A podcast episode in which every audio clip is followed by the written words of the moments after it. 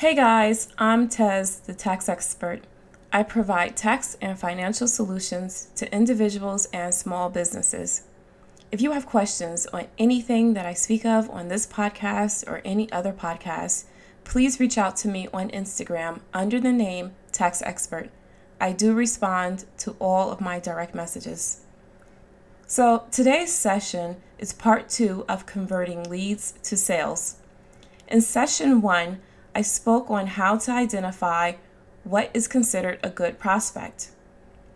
Now, in this session, I'm going to give you information on how to find out if your lead is a good prospect or not. I drafted five questions that you can ask your potential prospects. So let's get started. Question one Are you the person who makes the purchasing decisions? If not, who does? Question two Is your company currently buying this service or product? Question three What quantities do you buy? Question four How much do you spend?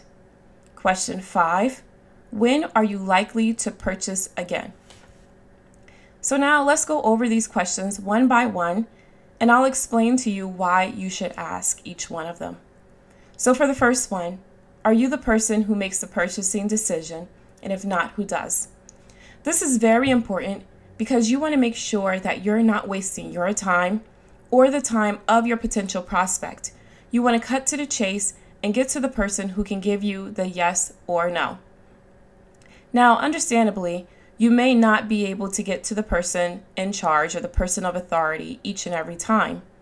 What you can do is give the person who is your contact enough information, but not too much information, just enough information for them to educate and inform the person in authority of what you're offering. And then that way, when the person in authority is interested, they may contact you for more details or they'll give the your contact the authority to make the purchase. Question number 2. Is your company currently buying this service? The reason why this question is important is because many times people are not willing to change their routine or adapt to something new. So if they're buying something similar to what you're offering, not the same but similar, then they may be willing to make an adjustment or make a change. However, if they're not purchasing something like this at all, then you will have to explain why having this would make a big difference in their routine or why it would be very beneficial for them to add it to their daily routine. So make sure that you understand if they're using it or not, and then let them know what the advantages of by adapting this product or service. Question three What quantities do you buy? This is important because if, for example, you have a t shirt selling business and you're only able to make t shirts in the quantities of, say, 50 each, and you can't really go beyond that number because of resources and manpower, then if you had a prospect who actually needed 1000 t-shirts within a certain time frame you know that this is not a good prospect for you because you can't produce what they're looking for. And vice versa.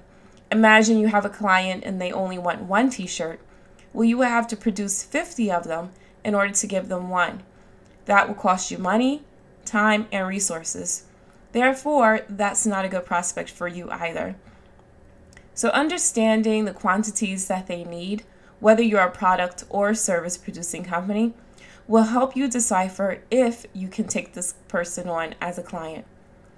Number four, how much do you spend? You may think that your prospect is reluctant to answer this question, but a lot of people actually willingly answer it. The reason why is because they would like to know if you're offering something at a better price. Say, for example, the service that you're offering, whether it's similar or the same, is lower, then that means that they can get the same thing for less. A lot of people love to save money. But on the other end, say, for example, your product is more. well, then you need to explain the difference and why it's going to cost more. You need to make sure that you're articulating the value of your product and the reason why it should be implemented within their company. Number five, when are you likely to purchase again? Now, this is a very good question to ask because you could put down in your prospect diary when you think you should reach out to the customer again. Now, say for example, they're only going to purchase once a year. You don't want to contact them once every month to ask them if they made a decision about buying your product or your service. You definitely don't want to nag the prospect.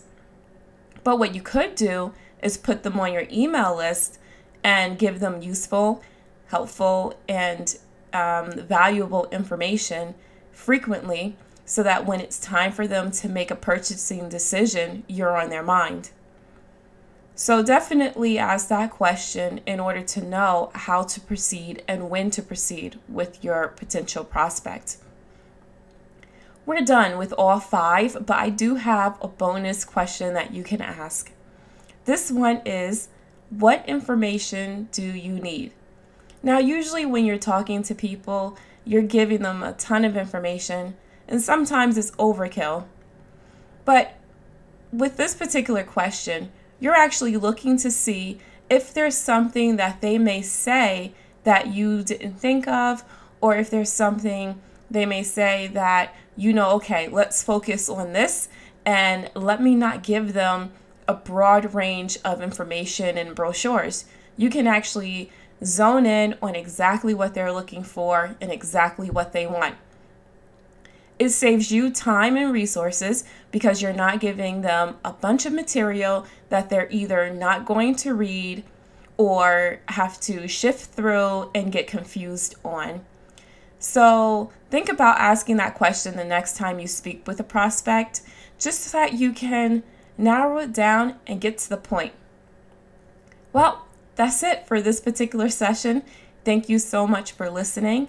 And again, if you have questions, reach out to me on Instagram. Please come back again tomorrow as I talk about part three of converting your leads to sales. Take care.